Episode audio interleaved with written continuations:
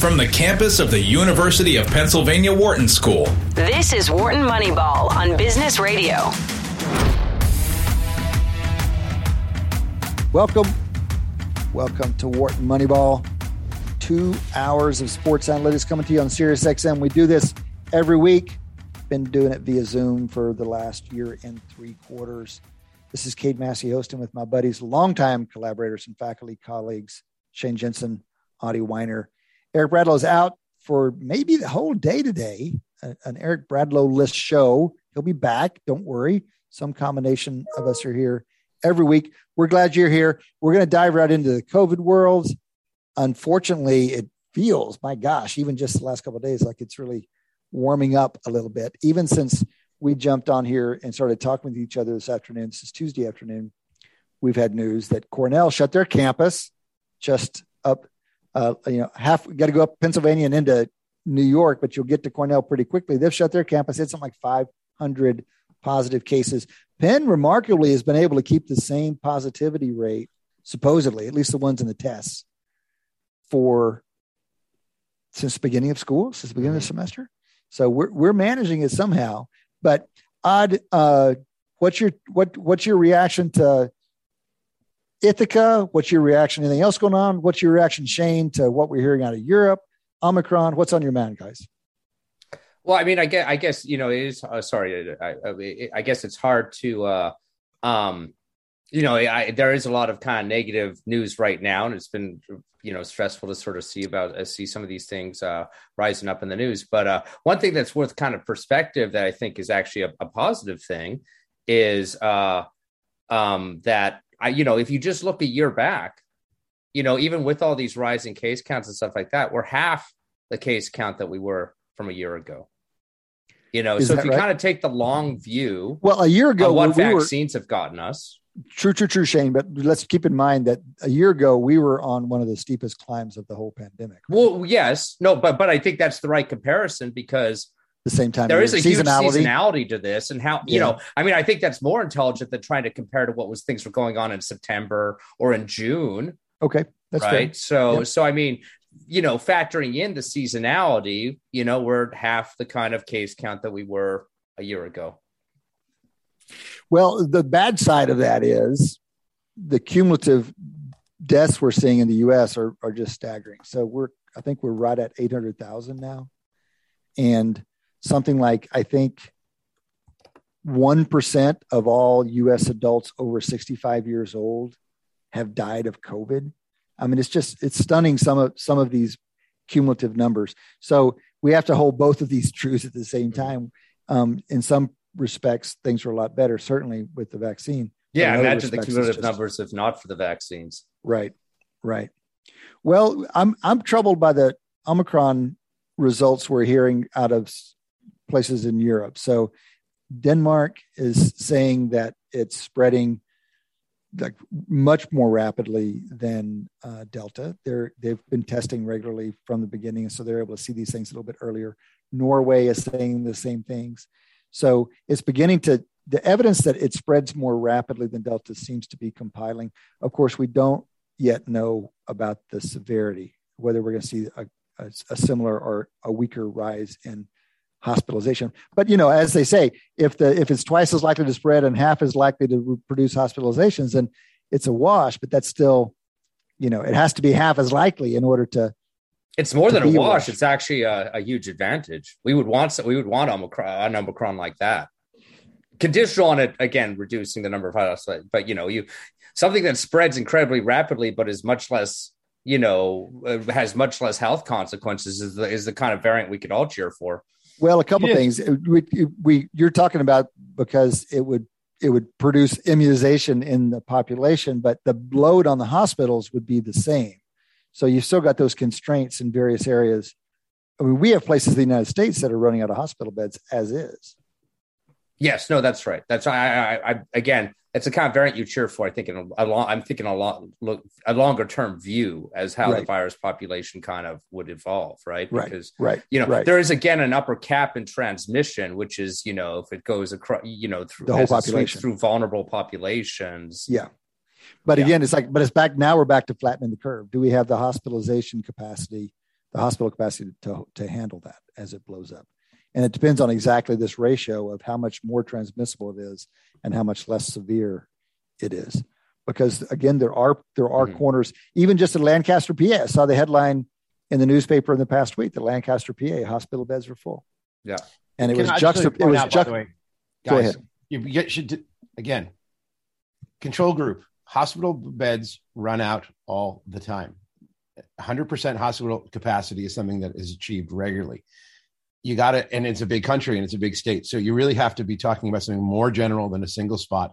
They have to be saying things like we can't handle the number of covid cases coming in or something a little bit stronger than just a hospital 100% hospital hospital beds are full. I just spoke on friday to someone at, at HUP there were 11 cases.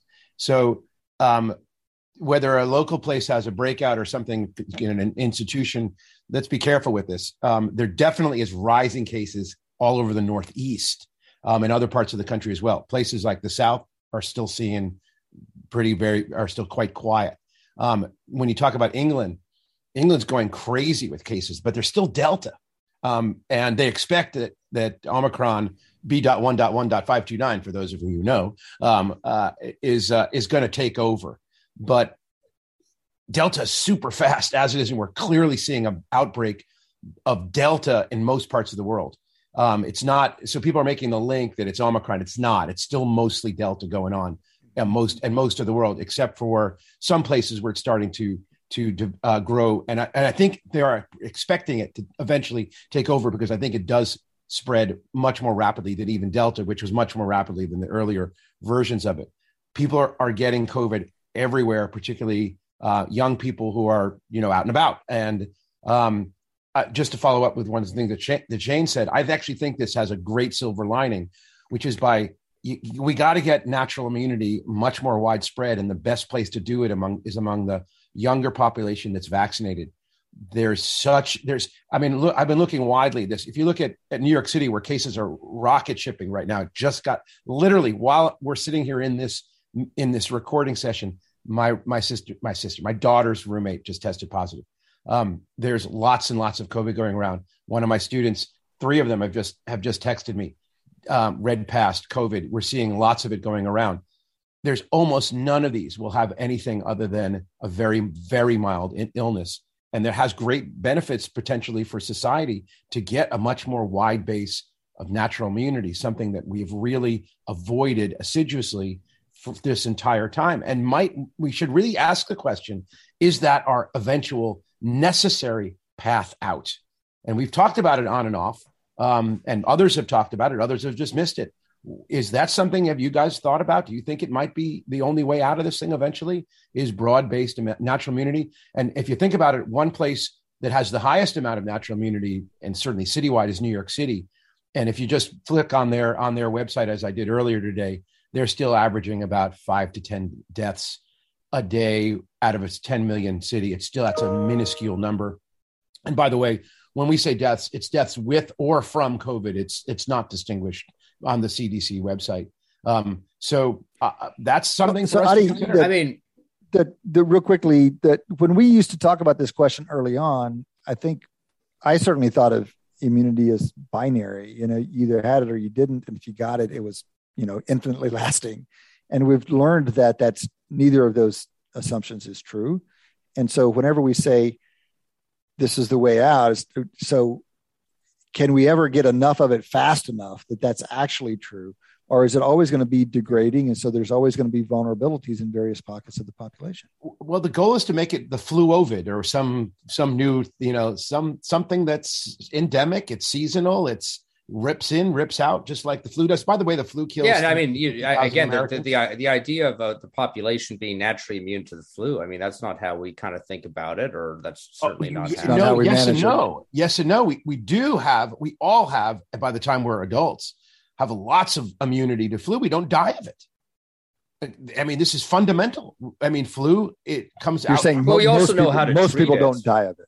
That's right. The vast majority of the people, except yeah. for an occasional, and again, just like COVID, you really have to have severe kind of issues in order to die of. Uh, uh, you don't have on to. Average, have to. On average, yeah. um, ha- have these issues to die of it, and that's where we want to have. And by the way, that's yeah, and I mean that, well. that, and that's kind of how I've been thinking about this is because I don't I don't think uh, you know I don't I don't think COVID's going away and I don't I think it's always going to be kind of a thing but you know one thing that we have essentially monotonically improved upon is how well we treat it Yeah. you know and, and and i mean like the thing that gives you know both in terms of like you know less less less kind of cases turn into hospitalization. And this is really what we were really that's why we had to flatten the curve so much the first time through is we had no way of treating covid the first time through or, We didn't know very little very rudimentary ways. We had no i we hadn't learned yet what was effective versus not. Now we have monoclonal antibodies. We have pills coming down the pike that Mhm. actually are very effective sounds like But just to put it in perspective, there's 30 million cases of flu every year in the United States. 30 million. This is not so getting an outbreak at of uh, just every season of millions of cases of COVID in the United States shouldn't cause panic. And that's really what I, I want to just put on the table here. And and that is what I'm I st- feel like in certain parts of the country we continue to see this and we can see this this uh, kind of retreat into our into society, which doesn't affect us individually all that much. Here, we're, I, I'm finding actually, quite honestly, lots of my job is done even better on on virtually than it is in person. Um, but for many people in society, it's terribly destructive.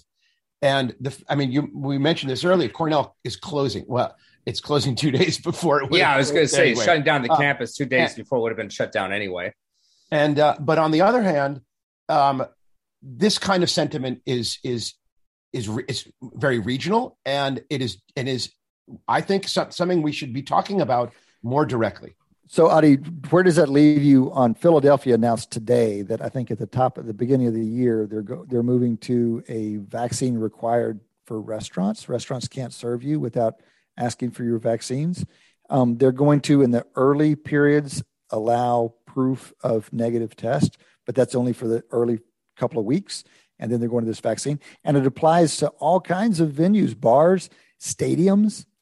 So, is this prudent? Adi, or is this what you would consider too much of a retreat?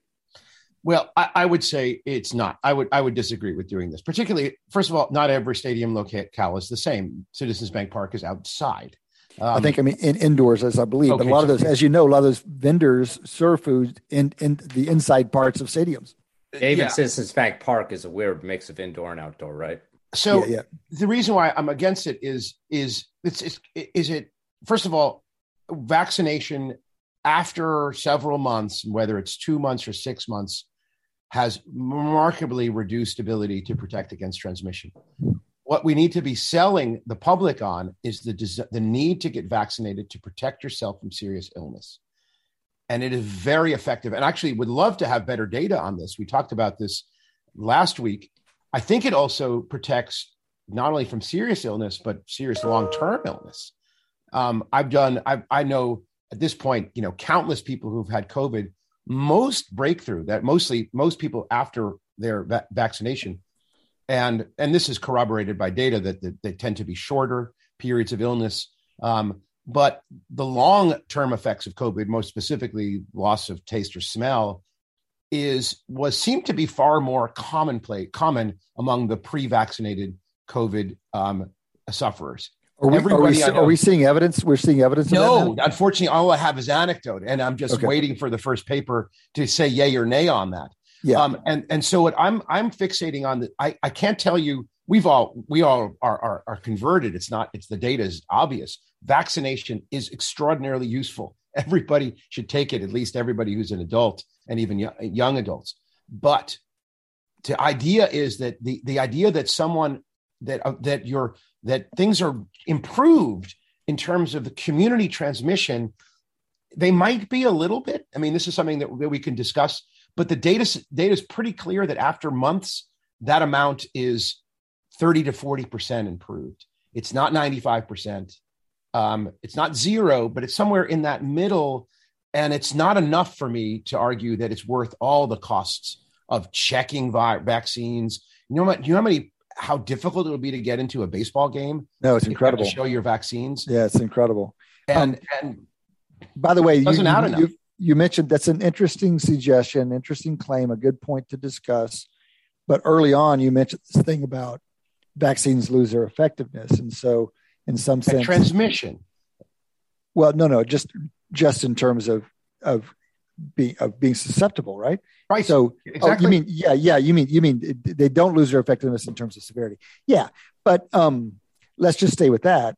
We talked last week about it'd be nice to have kind of a equivalence. So right after you've received your second shot, you've got kind of maximum immunity, and then it de- decays over time, and then you get your booster to get back up to maximum immunity. It'd be nice to kind of know at any given time whether I'm at like 1.0, 0.9, 0.5, mm-hmm. 0.4. And in that case, I mean, th- what you're saying is it's kind of silly to give people equal credit for coming in a restaurant if they were a year away from being double vax versus a person that just got boosted yesterday. I guess what I'm also saying is that what is what are we trying to accomplish with this? Policy? No, I get that. I well, get that. I, I mean, I I think it's mostly. I mean. I think it's mostly theater, but like I, th- I think I think there's, there's, there's, there's more there's, than theater. It's it is well, absolutely mostly theater. It's mostly theater, but I mean, it's sort of like if I so do y'all guess, really y'all really think that like right? You're you think is it theater or is it? Let's draw a distinction between even even if you don't agree, these decision makers could still be well intended and believe. No, no, no. I, I, was about to say it, it's it's uh, it's theater in the sense that like the specific policy, that specific policy, I, I for the reasons Adi pointed out, I don't think is like you know it's not particularly efficient or certainly optimally kind of effective at doing what we want to do. But I think there's two kind of well intentioned things that are, are that that probably are are in play here. A, it is you know they have to do something. That's the theater part. They they know they have to respond somehow policy wise to rising cases, and this is certainly a, a, a compromise that's less draconian than lockdown, mm-hmm. which I don't think we have the political or economic will for.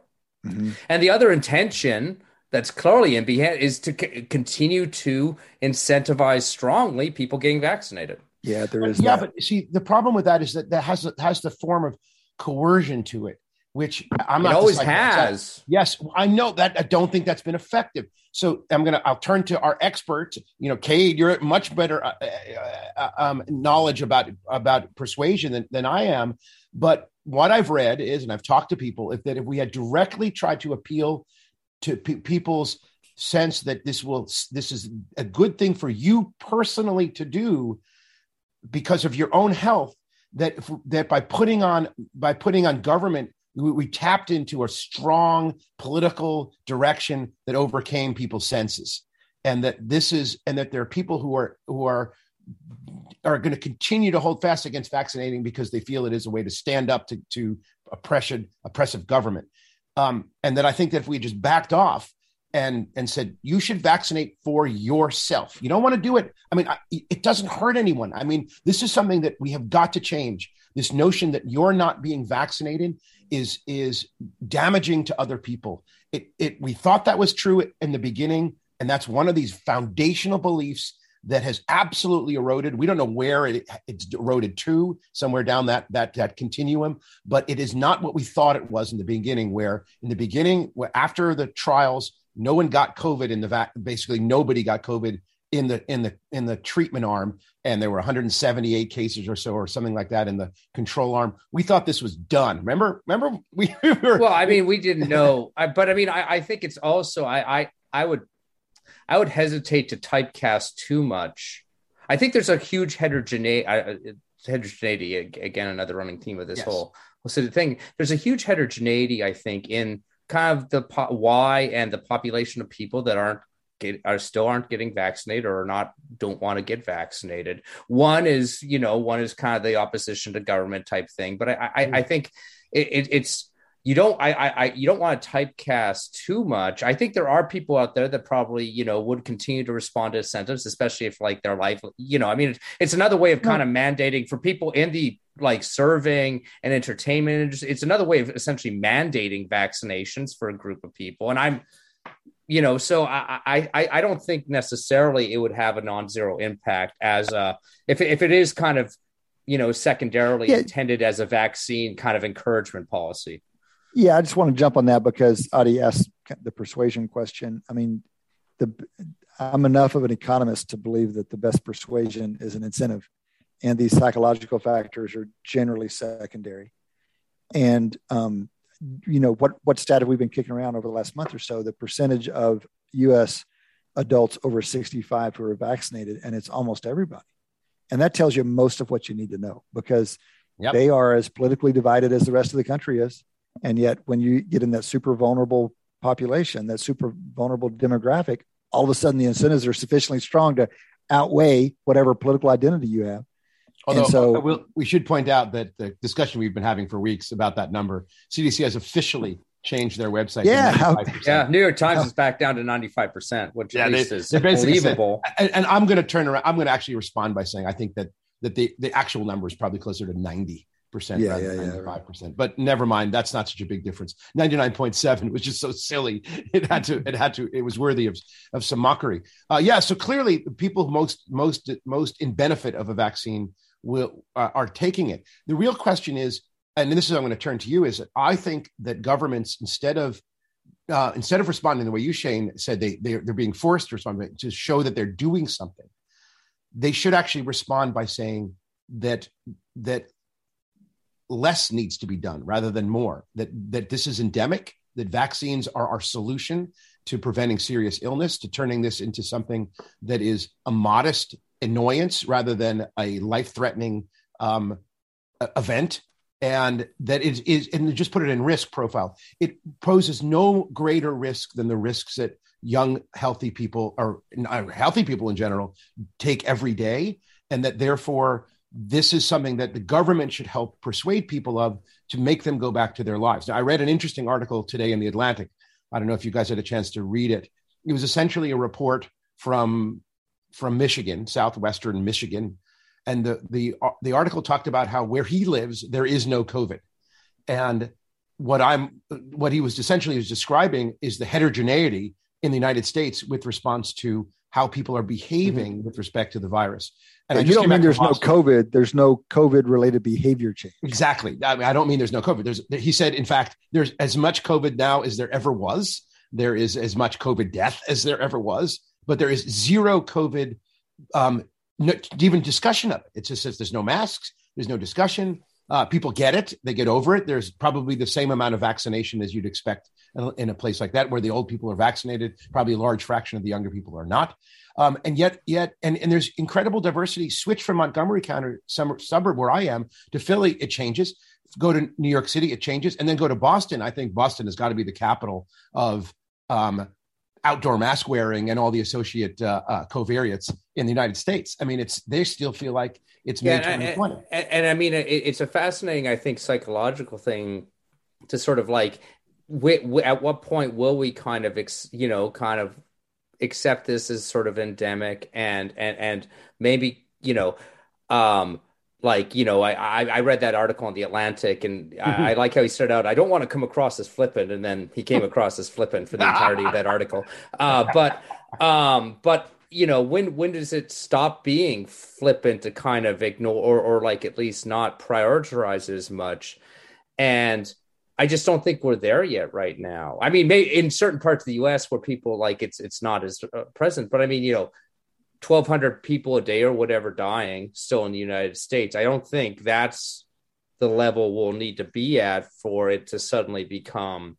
I mean, you know, again, if we want to use the flu analogy, you know, kind of the flu analog, maybe once it gets down to flu kind of death levels, but it's we're we're certainly well beyond that still. So I think I think the kind of the, the the severe consequence rate is still high enough such that I don't think we're really ready to kind of do the whole ignore it as an issue.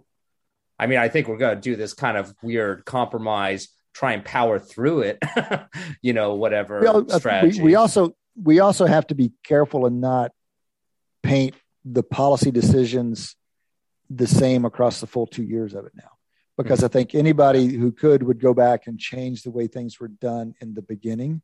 Because had we had we not politicized masks and politicized vaccines, we would be in a very different. I think. Well, maybe it's not a given, but I'm pretty sure we'd be in a very different state. Um, so, I think the government, even if you buy what Adi's saying, the government's getting it wrong right now. But I mean, governments plural. There's governments at every level. It doesn't mean that you know the policies that Adi is prescribing now would have been the policies he had prescribed in February 2020. Actually, Adi's here. We can ask him. Yeah, I, I know I wouldn't. I'm, I mean, I'm not. I'm not sure how how to go back in time and decide what I would do differently.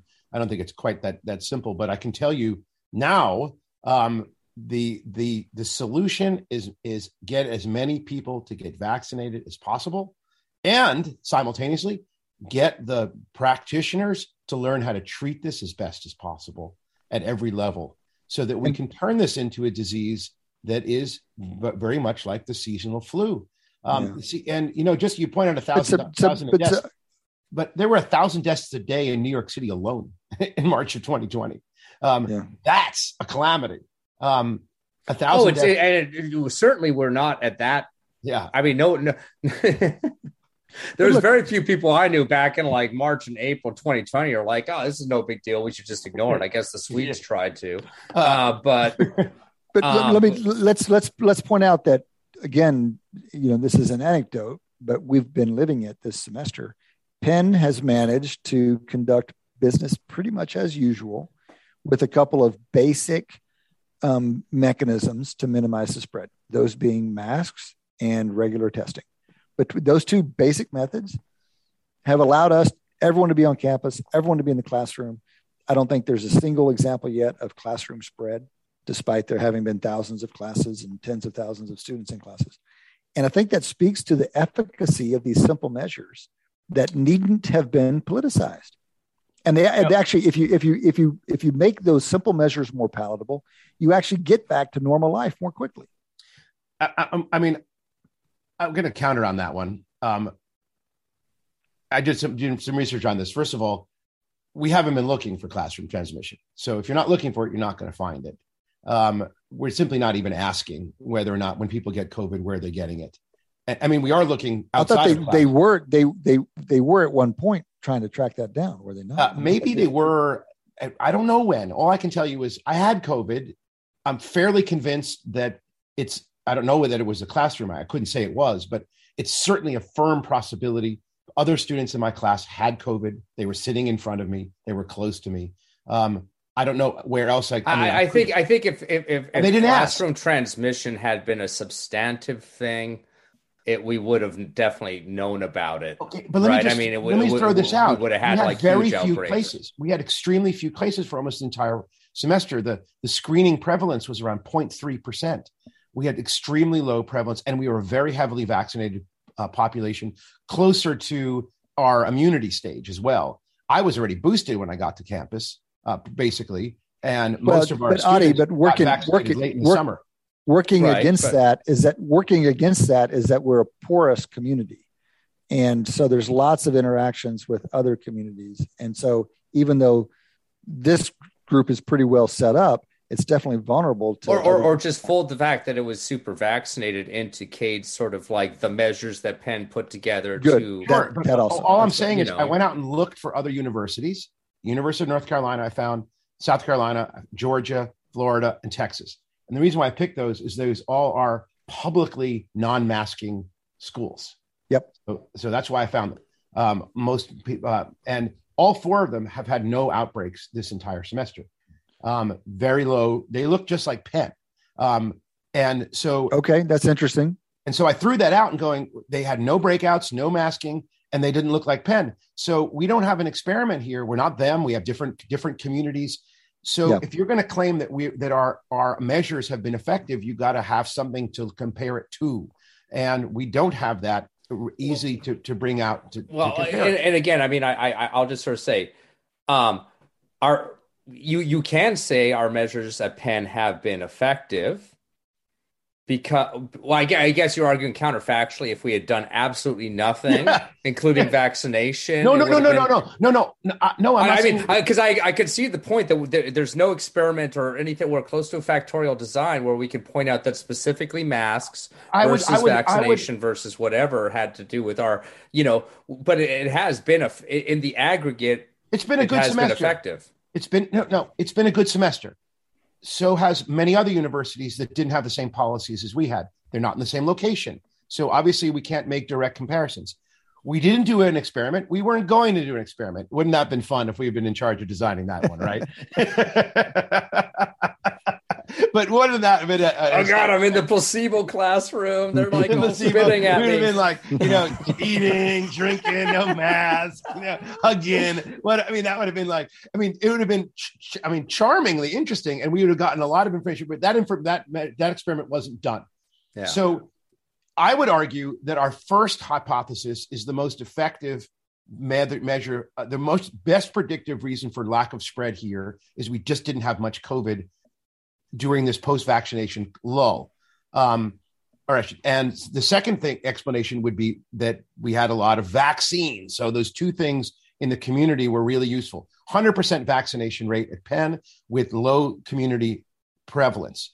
Um, and then the third thing I would then drive down are the measures that we did to in the classroom. So I would turn around and say that we we did a lot of things. There was no eating, there was no drinking, masks had to be on. Other universities, in fact, many of them in places just as cautious as we were, allowed the professors at the very least to take off their masks, and they didn't have any different outcomes that we did. Um, so we that was been something that we could have at least have experimented. I think we probably could have gotten buy-in. Can we at least allow half our professors to take off their masks when they when they when they or at least be at least randomized and be told whether You or not you gotta, you gotta randomize the age as well. You're well, no, I guess that? would have gotten a set of professors willing to be randomized, right? And then and then they would have been we would have randomized the choice, and then we would have seen it. Um, but I actually found so it's hard to know these things, and we're very quick to jump in to say if it if we got a good result, the things we did were, were responsible. It's it's a great point. It's a great point, and I, and I'll and I'll take it. Um, it's fair. I, I do. I mean, I think we have good studies on the efficacy of masks, but um, we certainly need such studies. We one thing that's true is that we carry around. We don't just jump into stories. We carry around strong intuitions. But I'm willing to stand by the intuition that masks matter until we have a lot of evidence to say it doesn't, and I'm pretty sure we don't have that right now. Um, all right, guys, why don't we stop there on COVID for now? We've got a lot of sports to cover between now. You're listening to Wharton Moneyball. on Business Radio. Welcome back. Welcome back to Wharton Moneyball. Two hours of sports analytics here on Sirius XM. This is Cade Massey hosting with Adi Wyner, Shane Jensen. Eric is out doing Eric Bradlow things. You guys can jump in here. We always like it when you do. Give us a ring on Twitter. Hit us up on Twitter at W Moneyball is our handle there at W Moneyball. Always interested in your observations, claims, suggestions, criticism, whatever you got at W Moneyball. We also follow all of our guests, tweet occasionally about the world of sports analytics. You can send us an email. We have a mailbag via email. Our email address is moneyball at wharton.upenn.edu. Moneyball at wharton.upenn.edu. We read them all. We get as many of them as we can onto the air, and we absolutely love to hear from you. Gentlemen, we've got some sports to talk about. In particular, football season is kind of hitting home stretch now. We've just got just a few weeks left in the season, and it's one of the more interesting ones from a playoff race perspective, I'd say, in a number of years. Not even just playoff race, Super Bowl race. Uh, we've got a lot of teams vying for this expanded playoff field, seven teams from each conference. Um, we've got division races kind of up in the air. We've got the the number one bracket, the buy up in the air. What around the NFL has caught your eye over the past week? I, I think it is kind of that. Uh, what has definitely caught my eye over the last few weeks is is that kind of. I I, I mean, if I don't know if you want to call it increased parity or just the fact that the field does seem inc- incredibly wide open this year. Um, that you know, I, I think there's only been say two or three teams that have been mathematically eliminated from playoff contention at this point, and there's very few teams that aren't real actual like you know that that aren't contenders. Basically, you know, you've Mhm. got you've got just this uh, cluster of like five, six, seven teams that are all like you know seven and six in the AFC vying for a couple wild card spots. It's super exciting. I mean, it I you know it, it's obviously I don't know how much of that is this kind of expanded playoff kind of you know this extra seventh spot versus just kind of the the way you know just the way kind of the the the team shook out this year. Yeah, it seems like more of it is the parity. I mean, the winningest team in the league is 10 and 3. Mm-hmm. And so that's we we most years the last ten we've had somebody making a run and undefeated for a long run. At least yep. it feels that way. Um, Let me throw out a question, uh, an observation, and maybe I start with a question. How many teams do you think it takes to get to more than fifty percent of the Super Bowl win probability? And this year, and how much would it be differently? Because that's a kind of a me- one measure sort of concentration. Mm-hmm. And I and, thought and, things were sort of wide open and which I would have expected it would have taken could taken you know quite a few teams are, are in the in the Super Bowl competitive group. Um, but I just checked that those numbers that that uh, one of you guys happily posted for us. But it's like four teams gets you well over fifty percent. Not well over, but it gets you to fifty. And we, we and I feel like we ta- we talked a bit about week. this last week, and uh, at least Eric, I, I, can't remember Cade how you came down, but at least Aaron, Eric, and I agreed that those those odds are too top heavy. That in fact, yeah. if I was to kind of, I think you know, uh, I, I don't know about 50%, but, you know, I, I, could talk myself into eight, nine, 10 teams as legitimate Super Bowl contenders this year. And I do think usually, you know, you kind of asked it as a lead into whether it's different this year versus, la- you know, previous seasons. I do think like in the last few years leading up to this one, um, I think over, you know, I would have been comfortable assigning more on the scale of four or five teams you know half at least half the probability of winning the Super Bowl. Last year, would Tampa Bay wouldn't have been one of those teams, ironically. So yeah, I think about yeah. that. But, a full third of that probability goes to yeah. Tom Brady's current team or former team. yeah, that's right. That's that's funny. That's right. And well, actually, I think it's the most uh, pro- in terms of odds, the most probable uh, or like the highest betting odds matchup. Which well, it is. Well, let's let's just talk about where the numbers come from. So we ran Sims again off of unabated, and we used two different sets of power rankings. Again, we use Massey Peabody for one and ESPN's FPI for the other, and they give similar concentration numbers, Adi. So, for example, you said 50%. It's 53 from FPI puts the top four at 53, whereas Massey Peabody puts the top four right at 50%, like almost on the number. And both of them have pretty similar looking for, though there is a difference. Tampa Bay, FPI has them 20% to win the Super Bowl. Massey Peabody has them 22%. I mean, we have them number one by about a field goal over the number two team. And Pats, both systems have Pats coming in as the second most likely team. And so obviously the most likely out of the AFC. So there's your most likely Super Bowl, Shane, because that's pretty independent. Mm-hmm. Tampa Bay and New England, which would be just I would have to skip media for the next month. Shane, wouldn't you like to go? Wouldn't that be an ideal Super Bowl for Shane Jensen? Oh yeah, no, I mean, no doubt, no doubt. I uh, yeah, that would that would be incredible. I mean, I I almost don't necessarily. I mean, I think it would be wonderful, but I, I mean, we. I remember you obviously they they played each other already this season, and the hype was kind of over the top, mm-hmm. even by my standards at the time. Right. So I, I, I, I, I completely understand, sympathize with Cade's kind of, uh, right. you know, not necessarily looking forward to that particular matchup. I, I, you know, Cade, you can take solace in the fact that like the college football playoffs, even if that is the highest probability matchup, it's unlikely to actually realize, right? You mean Georgia, Alabama? Or no or just like you know i mean you you know we were sort of like you know talking you know a few weeks oh, weeks ago about how this was definitely you know this is yeah. the, that that that the kind of modal top four was definitely going to somehow be the top four. That's and you right. said that there's always surprises that creep in. That's right. That's my I, standard i'm not looking forward to the surprise taking down either the patriots or buccaneers but there probably will be a surprise or two in there. Yeah especially when you talk about the final the final four. Um i mean it's not going to go I mean, FPI has it the basically Cardinals. Well, they have three NFC teams in the top 4 mm-hmm. as opposed to we have. Yeah, we got we got Cardinals and Bucks in the in the NFC Championship, Pats and Chiefs in the AFC Championship. Um, I want to I want to point out a little wrinkle that might be in there. I, I, tell me if I'm overlooking at this or over hypothesizing. You know, we all know that the number one seed is a big advantage this year. I, in fact, I hate that about the way this thing is set up. That number one seed gets a game yeah. off, a week off, while all six others play the first round. But in the NFC, it could be that the battle for number two has a big advantage as well. If the number seven team is categorically not as good as the top six, is there a drop off in the NFC after the top six? This is my question. Is there a drop off after the top six in a way that doesn't exist in the AFC, which would make that fight for number two in the NFC all the more important? And that's kind of a Cardinals Packers thing. If you give the Bucks the nod for number one, so let's just kind of walk through it real quick because I, the way it feels to me. You've got teams that you're actually scared of versus teams you're not that scared of. So the the six I think that seem clearly scary: Cowboys, Packers, Bucks, and then three from the West: Cardinals, Rams, and Niners. But who in that seventh spot would you actually worry about? Are you worried about the Washington football team or the Minnesota Vikings or the Denver Broncos?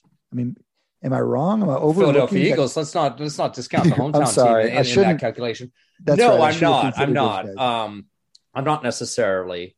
Um, but I mean, I the counter argument is whatever whoever survives that little gauntlet is going to be coming. I mean, the the thing you want to worry the seventh, you know, the last seed, whether it's the sixth or seventh seed, the last seed into the playoffs is, you know, by most objective measures, the worst team into the playoffs, but also one of the hottest teams going into the playoffs. No, you don't know if that's the case. It's there. You, I mean, you don't know, but we're, you know, uh, we also don't know that these teams are kind of, you know, the non-stationary. I don't know. I mean, yes, uh, as you just described, none of those teams are particularly scary to me. And in fact, you can move up one slot. I don't think the 40, whoever that third place team that you included from the NFC West is not even as scary to me as as as you know the top five, say for example, in that conference. Well, that's so, that, so that's a that's a fair question. So the Niners, I, am giving maybe the Niners a little too much credit. These things are obviously still moving around a lot. Yeah. A couple weeks ago, we might have been selling the Rams short. The Rams looked like serious contenders as of this weekend. But so it, things are going to move. But I, I saw it because a difference in Massey Peabody sim and the FPI sim is how we treat the Packers. And I kind of think it depends on whether you think the Packers are going to hold on to that number two spot or if they're going to slip down to number 3 mm-hmm. And if you, and I, I, mean, I'm, I'm, a little surprised that even, I mean, I, I, guess you have Tampa Bay so much higher. I mean, Green Bay currently, if, I know if, they had the same record, both, right? They had the same record. Win out. I think Green Bay even has the tiebreaker, so they are in fact the number one seed as we currently stand. Yeah, right. So it part um, of it um, because we we everyone believes the Bucks are that much better, but it could also be that the schedule shapes up in their mm-hmm. favor versus what the pack has to play between now and the end of the season. And of course, the Cardinals are in that run too. Yeah. So those three teams all, I mean, any, anything can happen but our expectation would be that the bucks would end up in that number and, and, i mean when we talk about teams like the broncos or the vikings you know or even the kansas city chiefs the things that kind of like as, as we discuss these simulations which of course we all can agree are the right analytical kind of way to think about how things are going to go. It would be nice if we you know i assume that these these um simulations don't build in kind of the variance in team quality, right? It's like, you know, both in terms of Massey P or FPI, you have a no, power, uh, a rank. It, it, are the ratings for a particular team sampled from a distribution every time yeah. you sim? Oh, yeah. excellent. Okay. Well, that, that, I think that's worth sort of selling. I, I mean, and, I, and, and they're dynamic in that they yeah. change over time in the in the, in the exact amount that you would expect them to change over time in the real world. So they they evolve. We don't set if we believe that the Bucks are plus eight right now we don't see them every week of the season at plus eight. They're going to evolve just as they normally evolve. So they're, they but I mean, like say for example, so yeah, but you don't carry that. So you allow that plus eight to evolve, but are you sampling that from like a distribution of yes. like, yeah, any okay, given week is sampled. We have a, we have a mean performance expected yeah. for any given week and there's a distribution around that and they get a, and they get a draw. And then as a result of that draw, we update, we get a simulated game and we update their strength for the next mm-hmm. week. And so it evolves over time. And so yeah. otherwise, you would have an expectation at the start of the season and you would have the same numbers at the end of the season, the same expected performance at the end of the season, which is completely crazy town because there's no season in any league that's ever acted like that. Yeah, no, and I, and I mean, I, I guess it helps handle things like Kansas, like you know, like Kansas City. Of course, I, I personally think I've, I've never stopped believing in that team. You know, I think they're going to kind of be there at the end, but are, they're obviously a team that showed a tremendous amount of non-stationarity as well as kind of just kind of uncertainty right. throughout the season, and that kind of you know, it, it is good that that kind of gets reflected in essentially these sims and in and, and in these rankings because I don't think 538 necessarily does. You know, 538's got its elo, and of course, as you know, as the season goes on, they evolve the elo rating for every team. But when they simulate to the end of the season, it's that same elo rating that they're applying in those games. Is that right? Yeah, it's that's a real that's a real that's I, I don't know for sure, but it's something that we thought we did better than most mm-hmm. early on, and it could be still an advantage. We our advantages get whittled away every year, but maybe we still have that one. But it's definitely baked in that way and unabated. And if you don't do it, you just you don't end up with enough variance in your in your system. So it's an important part of important part of the simulation. Um, speaking of which, we do have a little college football um, end of season. At, at, at, we're here now. We've got bowls. Yeah. We've got bowls this weekend, guys. We have bowls this weekend. I think starting Friday, Friday night. That's um, exciting because I mean, I feel like last weekend I kind of, you know, did not get able, you, you know, I, it was a Saturday without college football. Except yeah, for I missed it. Navy. I missed it. I know. Is a it's it's the first one since late August, and it's just kind of sad. It's a sad day when you don't wake up to that much college football. NFL had to start moving games into Saturday just to fill the void. Yeah, that's right. Well, that's the upside is that we get two NFL games this Saturday, and this is the time of year they step up and do that, and so you get a little more fun. That's that's pro football four days a week. That's more often than not. That's pretty good. So this first weekend, let's just look at it real quick. Is there anything interesting here between now? We're going to be we're going to be back next Tuesday, which is the 21st. Between now and then, it looks like we have like nine football games, maybe nine football games the Bahamas Bowl, Cure, Boca Raton, New Mexico, Independence, Lending Tree, LA, New Orleans, and Myrtle Beach. You know, all the old standbys. Hmm. There's a couple in here that look a little bit interesting. That Independence Bowl looks kind of interesting, right? UAB. Yeah, exactly. BYU. I mean, just for the, the the contrast in teams, UAB and Brigham Young, they have the Brigham Young is favored there by seven. We think that line's about right.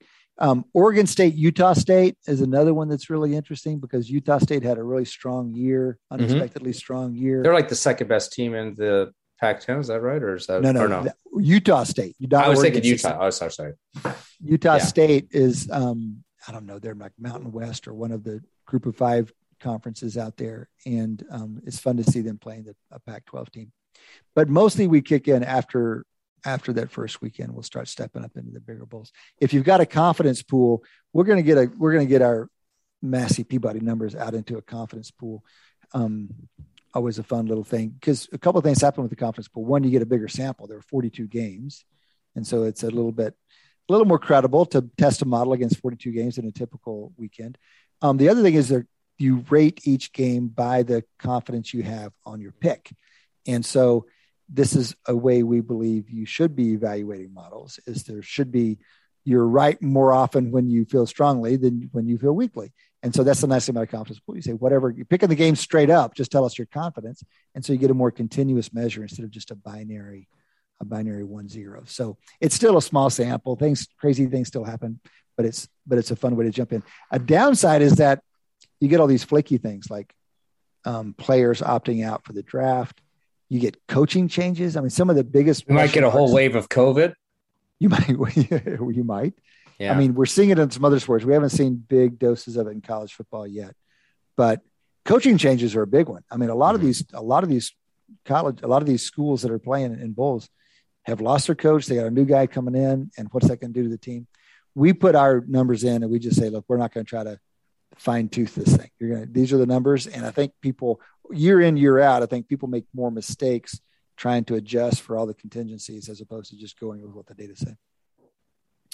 Um, anyway, we got a little college football coming up. We'll talk more bowls next week. We'll, t- we'll take the whole, we'll tackle the whole thing next week because it'll be our last show um, before the turn of the year.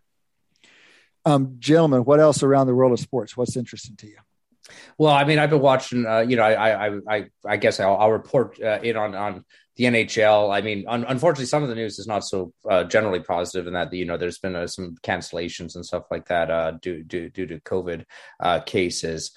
Unfortunately, as I kind of also unfortunately as I sort of expected that you know this battle of Alberta that I've kind of set up as, as, as you know something that might define this NHL season for the first time in 30 40 years uh, both the Flames and Oilers have kind of been slipping in the standings and uh, right? at least at least with the Flames I think that's probably a slip back down to you know where you know kind of a priori where we might have had them at the beginning of the year I think the Oilers really are going to be a, a legit Stanley Cup contenders so they probably okay. you know they, they, I think I would expect them to kind of stay up above. But and also, aren't, I, aren't, the, aren't the Flames one of the teams that have been knocked out with COVID?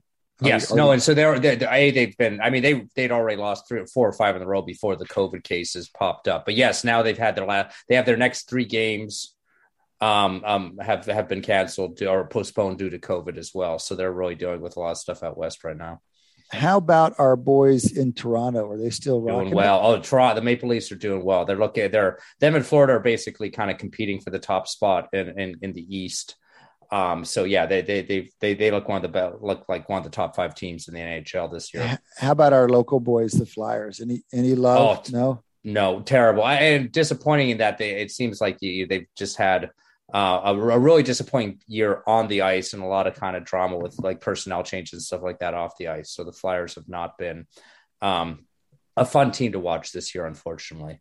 Remind um, us who we we've got. We've got some friends in various places. Uh, we've got there are some analytics happy clubs. So we think yeah. of the Leafs as being happy, of course, analytically. Lightning, or am I confusing them with the Rays? Do we know that about the Lightning? Maybe I'm confusing that with the Rays.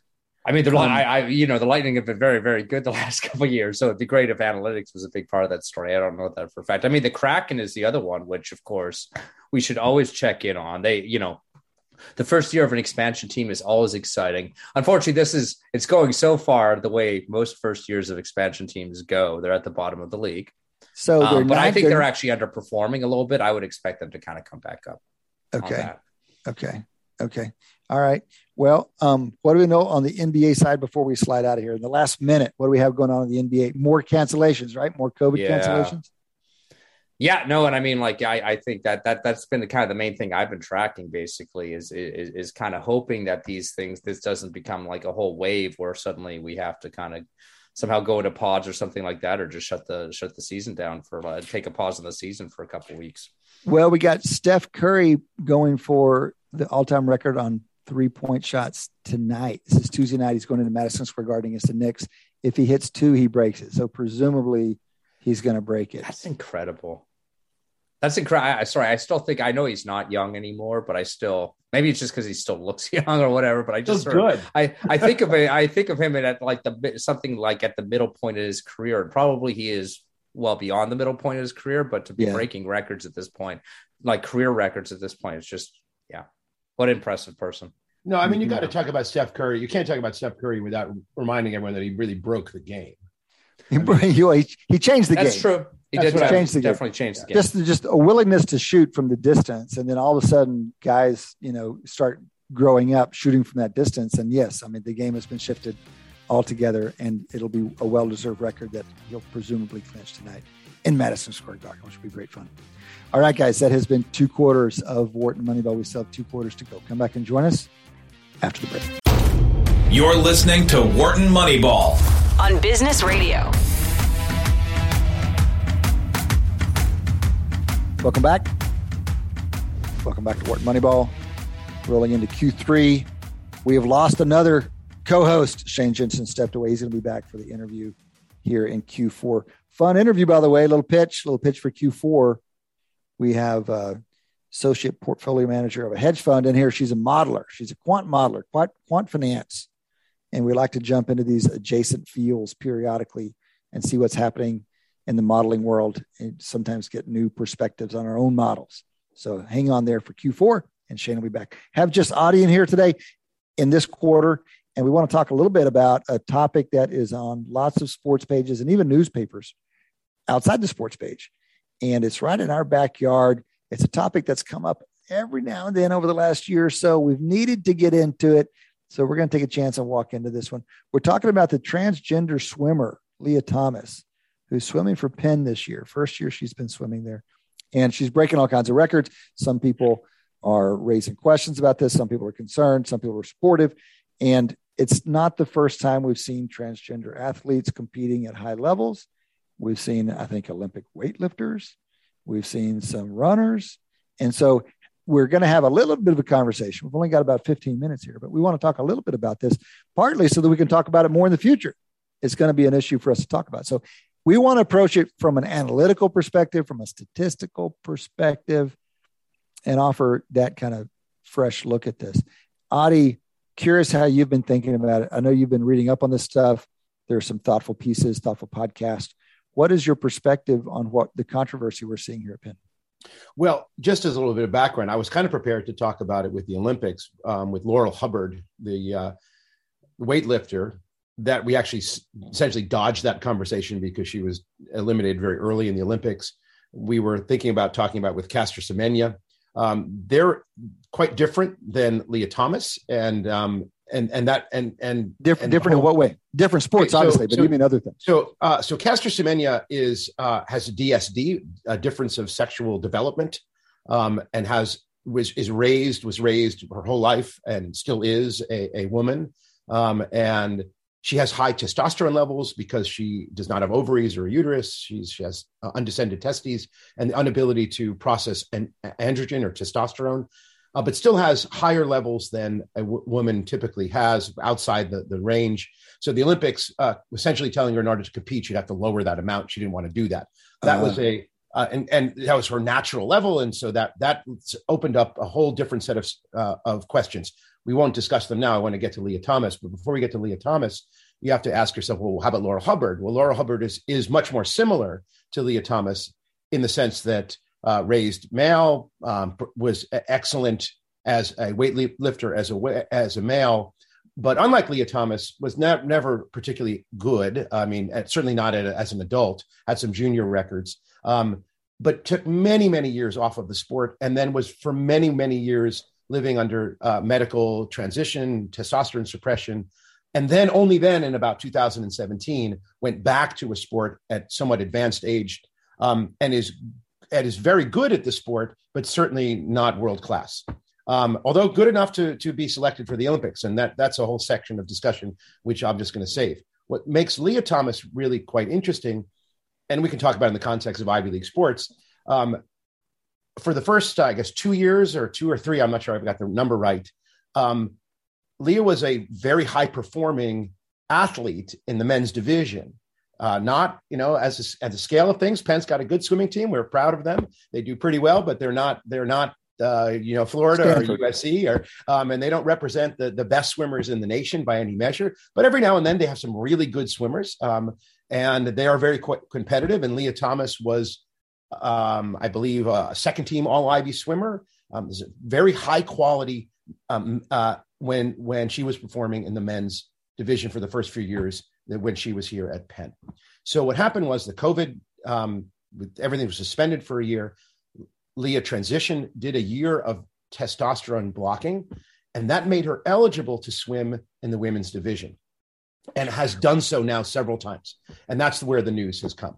So, talk about eligibility, and you referred to in the Olympics as well. There are testosterone level based eligibility criteria. Is that what you're saying? Yeah. Okay. So, there's been a lot of focus on testosterone, which actually more recent data has suggested is really misplaced. Um, but testosterone has been essentially the marker. Um, testosterone is the is the hormone that that initiates your sex development. So it's not that testosterone levels themselves are a marker of your of your athletic performance. That's a mistake, by the way, to believe that the people who have higher testosterone um, among, say, men are going to be better or worse at sports. It really doesn't work out that way. But testosterone is what transitions you in uterus from into, developing testes or, or, not developing, et cetera, et cetera. So what the what the Olympic Committee is do, doing, kind of following the doping scandal, if you will, um, in parallel, they look for people who have too much testosterone and then force you to lower it. And that's very different than what we're dealing with. so you, with. you say look for look for people. You mean look for women? You don't mean that they ask they don't test testosterone levels in men as well, do they, or do they? Well, they do drug testing in men, uh, so they're looking for something similar. Obviously, um, they're looking okay. evidence of, of testosterone enhancements. What they do or do not do, I don't know. I, am no expert in this. Um, so what I, what I, what Caster Semenya was confronted with was natural occurring high levels of testosterone, and they were and they were asking her to reduce that, and there were legal okay. cases around that. If you are on testosterone blockers, this is exactly the thing that Caster Semenya did not want to take. So it's very different here.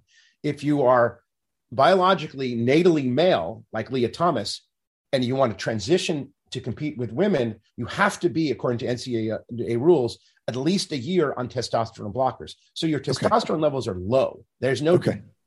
The question is, what does low testosterone do to performance? And that leads to questions about fairness. And so I, I think I once had David Epstein on our show talking about the sports genes. And one of the things that we dis- what we discussed is that the advantages to in sports and athletics to being male go way beyond what is um, directly re, um, reducible or changeable by lowering your testosterone levels. So, so as a as a out, as a layperson to this topic, it strikes me that I might benefit from having had testosterone, you know, all my life or since puberty or whatever. That that that would that would withstand suppression for a year, pres- presumably. Yeah. So right? basically, there's two phases at which you, you develop under testosterone in uterus and during puberty. And that produces large numbers of changes in your physiology. Bigger muscles, of course, especially the upper body muscles, but bigger lungs, bigger, stronger um, bones, different dimensions, right? And hip dimensions, length, like height. These are the obvious ones. But so these are relatively permanent. Some of these, are permanent. Some of, these some of them are permanent and some of them are not. And there was a almost a hypothesis that you needed to prove it was permanent and, uh, and the null hypothesis that it wasn't.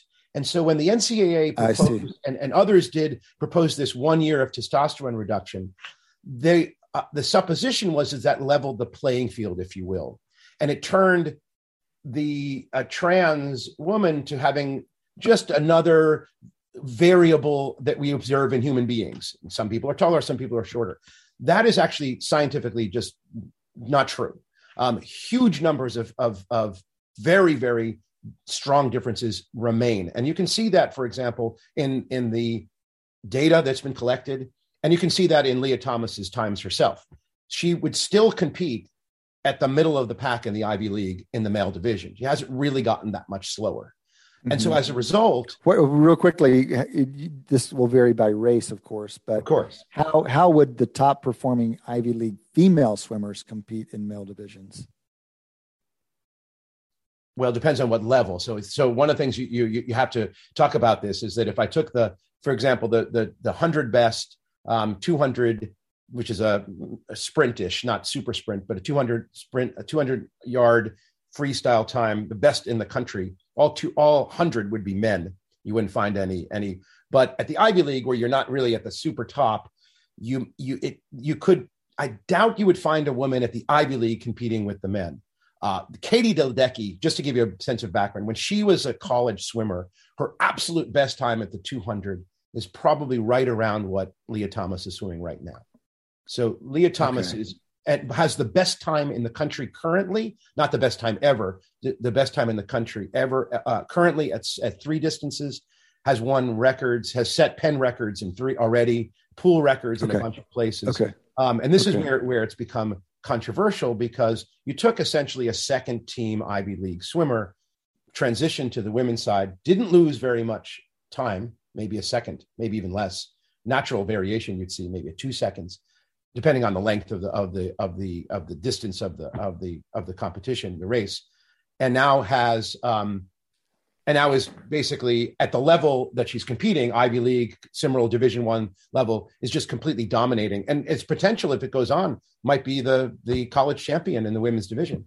Um, by the okay. by the time by the time they taper and they get ready, I mean, one of the things that you have to recognize is that during the school year, calendar year, um, uh, one of the cal- you know calendar they're just they're just they're just practicing um, and then they're competing. So they don't quite have the times that they do later on. But you just saw this you saw this incredible gap. She, you know she won by 38 seconds in the 1600 length um, freestyle. She won by like 12 oh, really? oh my god. in, in the uh, so Adi, this this is this is what what is the right domain for making this decision? I mean what what's the right domain? Because is it a physiological one? Is it a philosophical one? Because at some point, this starts. It's just like a question of fairness in some sense. I, I, I don't know how how do how are you thinking about it? Because we can say physiologically, I can imagine why they use the testosterone rule because it's an it's very clear, it's intuitive, and it's kind of an objective, easy out in some sense.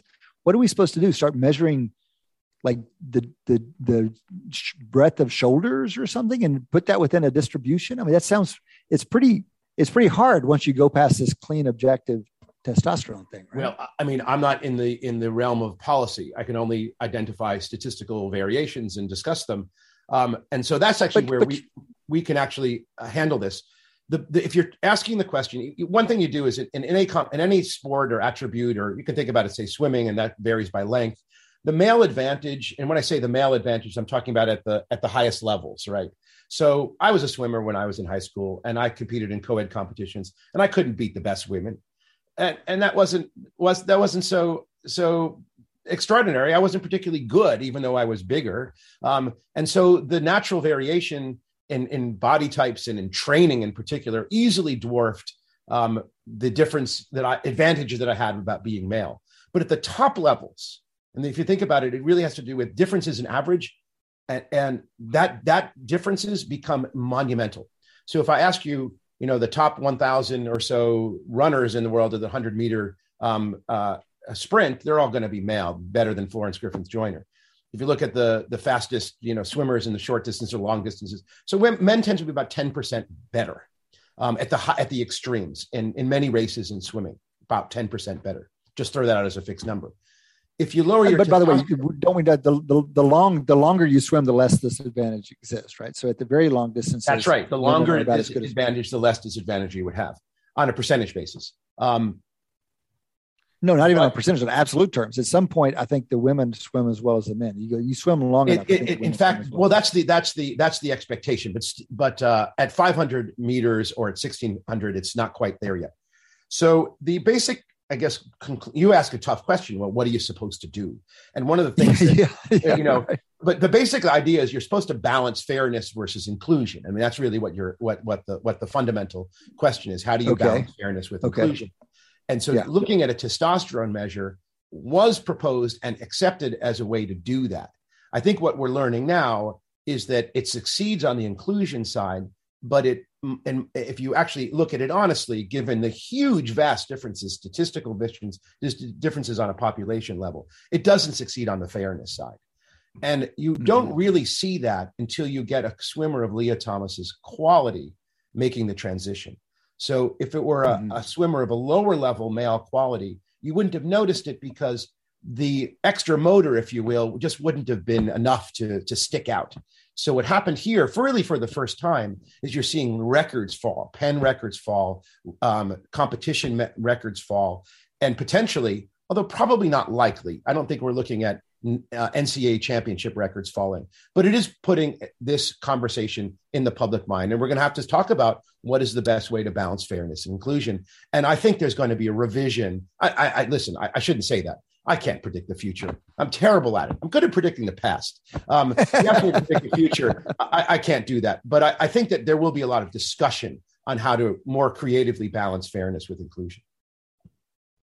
Well, it strikes me that the distinction you're making is helpful in understanding what's going on. That it, that it matters much more at the elite levels than you might notice at average levels. But that makes it hard to implement. That kind of nuance means that it's a hard issue for policymakers because where do you have to draw that line now? Presumably, or you draw it everywhere and you're less inclusive in places where it doesn't matter as much for fairness. So you've got this interaction that just make that complicates an already complicated situation. Yes, and and there listen, there's enormous variety. So there, so we didn't discuss this, but in Connecticut, there's what they call complete self ID, which is not what the NCAA requires, which is a testosterone um, blockage for a minimum of a year. Complete self ID just allows you to just switch um, based on based on your self definition of the gender that you, you, you adapt. And so we've seen, and there are court cases um, winding its way through through court because initiated by girls in high school, 15, 14 year old, who lost to boys who made a switch to now become and competed in the girls division just the next day. Yeah. Yeah. Right. Okay. So uh, this is all going to be something that's talked about. It sounds like at many levels and in many sports and in many geographies. And um, it's an interesting question. There are some statistics to bring to bear on it. Certainly, plenty of science and challenging philosophical questions of fairness. Um, I'm sure we'll come back to it. Adi, thanks for that discussion.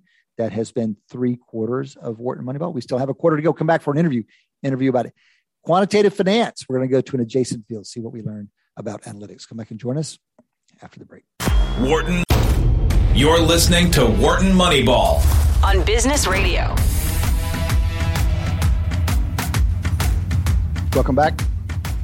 Welcome back to Wharton Moneyball. Rolling into the fourth quarter now. Fourth quarter has become our interview segment in the time of COVID.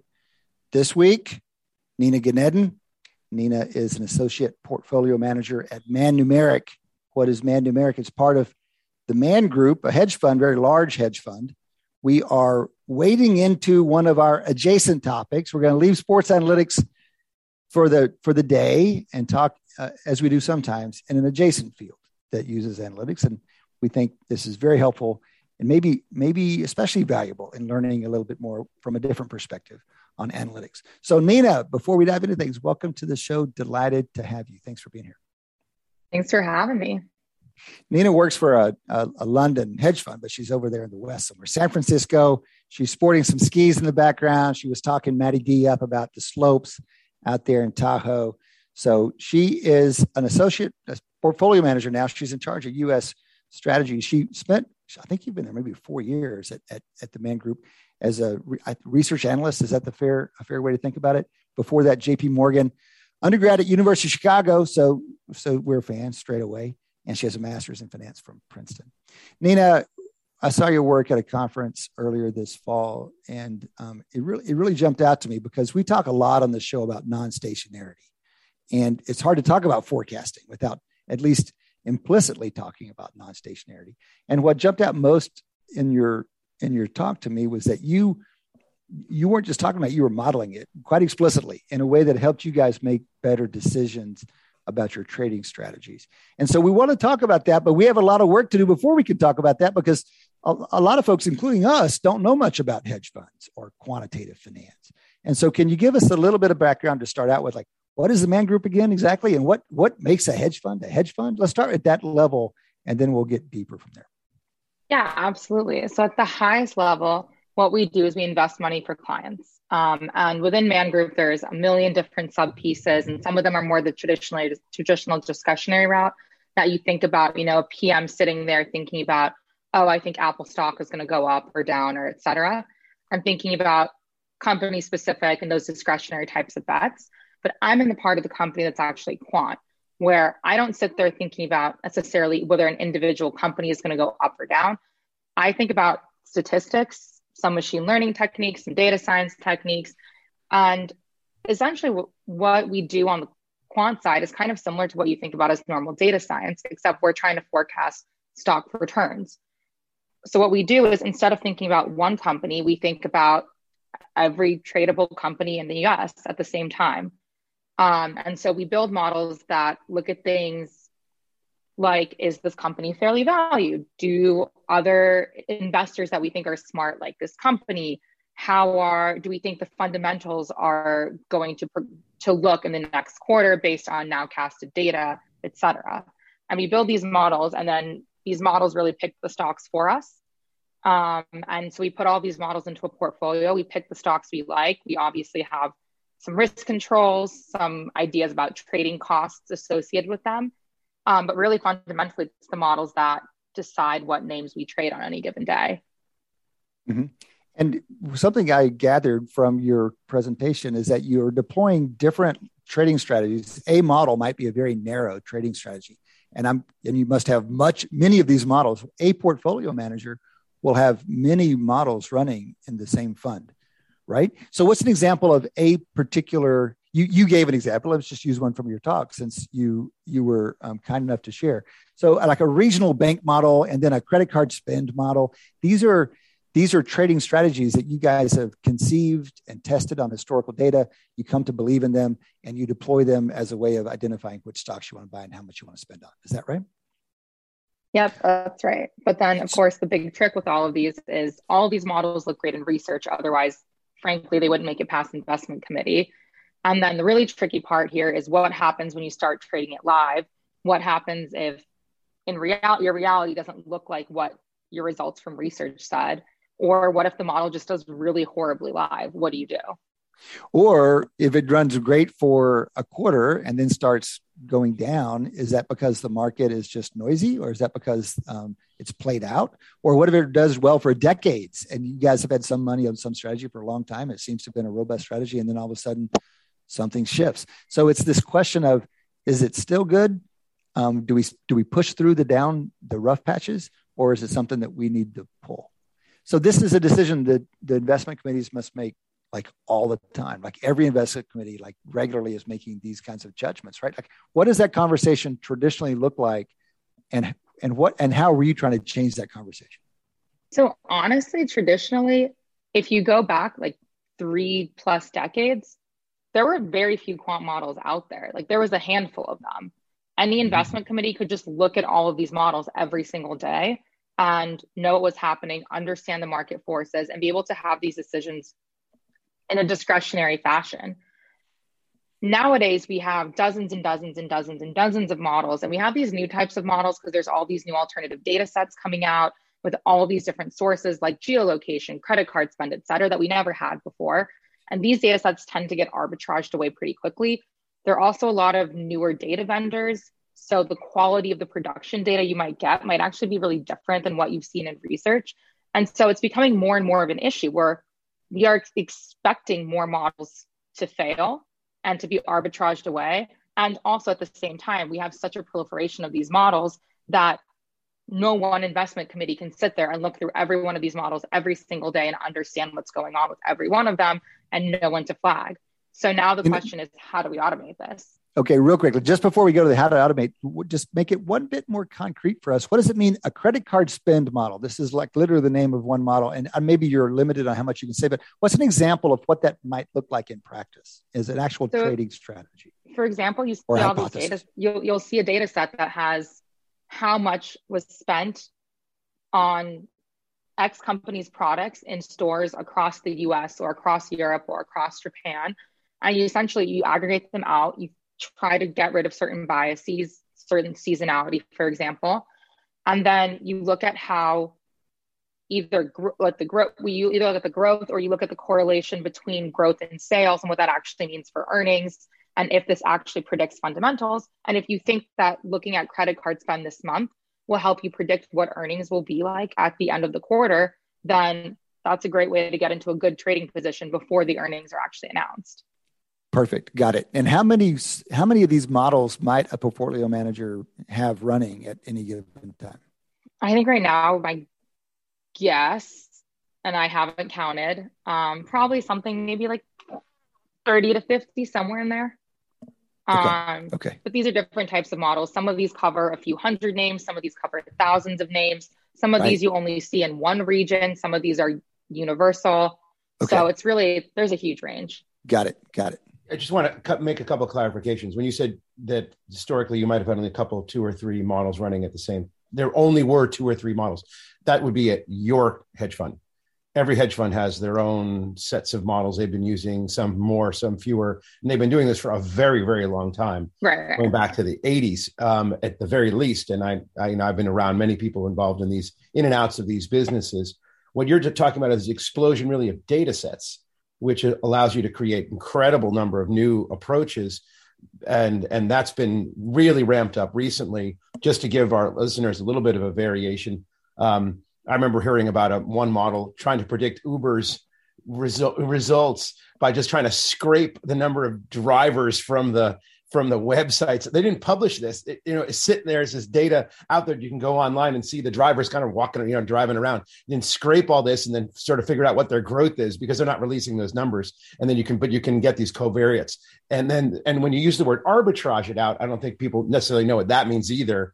Um, that basically means once it's once everyone else is using it, it gets priced in, and therefore it's no longer an advantage. And so a lot of the, these details uh, by the way, the parallel to sports, of course, is having data sets that tell you what's going on on the field that other t- other teams don't have. So PFF would be a, a great data set that other the teams have to buy in order to get that advantage. And now, if you're not buying it, your disadvantage has almost been arbitraged out. Yeah, and the same with you know the motion tracking that has become yep. more and more common, and it may have been a bigger advantage for teams. It probably still is a bigger advantage for teams that can handle those data and process those data more efficiently over time whatever hedge they edge they have will, will go down. Yeah and i mean i guess kind of following up on that i think you know kind of one of the frustrating things i see in the sports analytics community is that so you know so much of the kind of cutting edge data sets or mo- modeling that's been done of that data is kind of at these in-house at a team or whatever where there's everything's proprietary and nobody can tell. There's no communication of lessons learned or models tried that have not worked or models tried that have worked um, you know across teams. And i assume it's the same way in the hedge fund world. You guys never actually get to talk about what works and doesn't work with each other. So there must be just a tremendous amount of kind of redundant research and, and development going on. I think that's the problem with you know industry versus academia but all, I mean, to some degree, hedge funds will publish things like white papers, and obviously, you'll never go into the nitty gritties, but you can sort of understand the types of strategies at least. Um, yeah, yeah. Uh, so, Nina, let's talk about your you. what you what you set out I know Shane Shane bounces between being a complete idealist and a complete cynic, and I love these little idealistic moments. We got to celebrate them. Um, Nina, uh, now you've got this problem of you you've got these models out there. You know, some of them either weren't, weren't as good as the research suggested, or that they were good for a short period of time, and now you need to reap them. You decided to tackle that systematically. So, um, how novel was this? It was novel to me, but it may not be as novel as I think it was. How novel was this? And can you talk about how you went about doing it? Yeah, absolutely. So, honestly, the reason I initially decided to tackle this is because finding new alpha models is really hard in today's environment. It's incredibly competitive, margins are razor thin. The level, just the, how, the, the rapidity with which things get arbitraged away is so fast. And I thought this might be a low hanging fruit.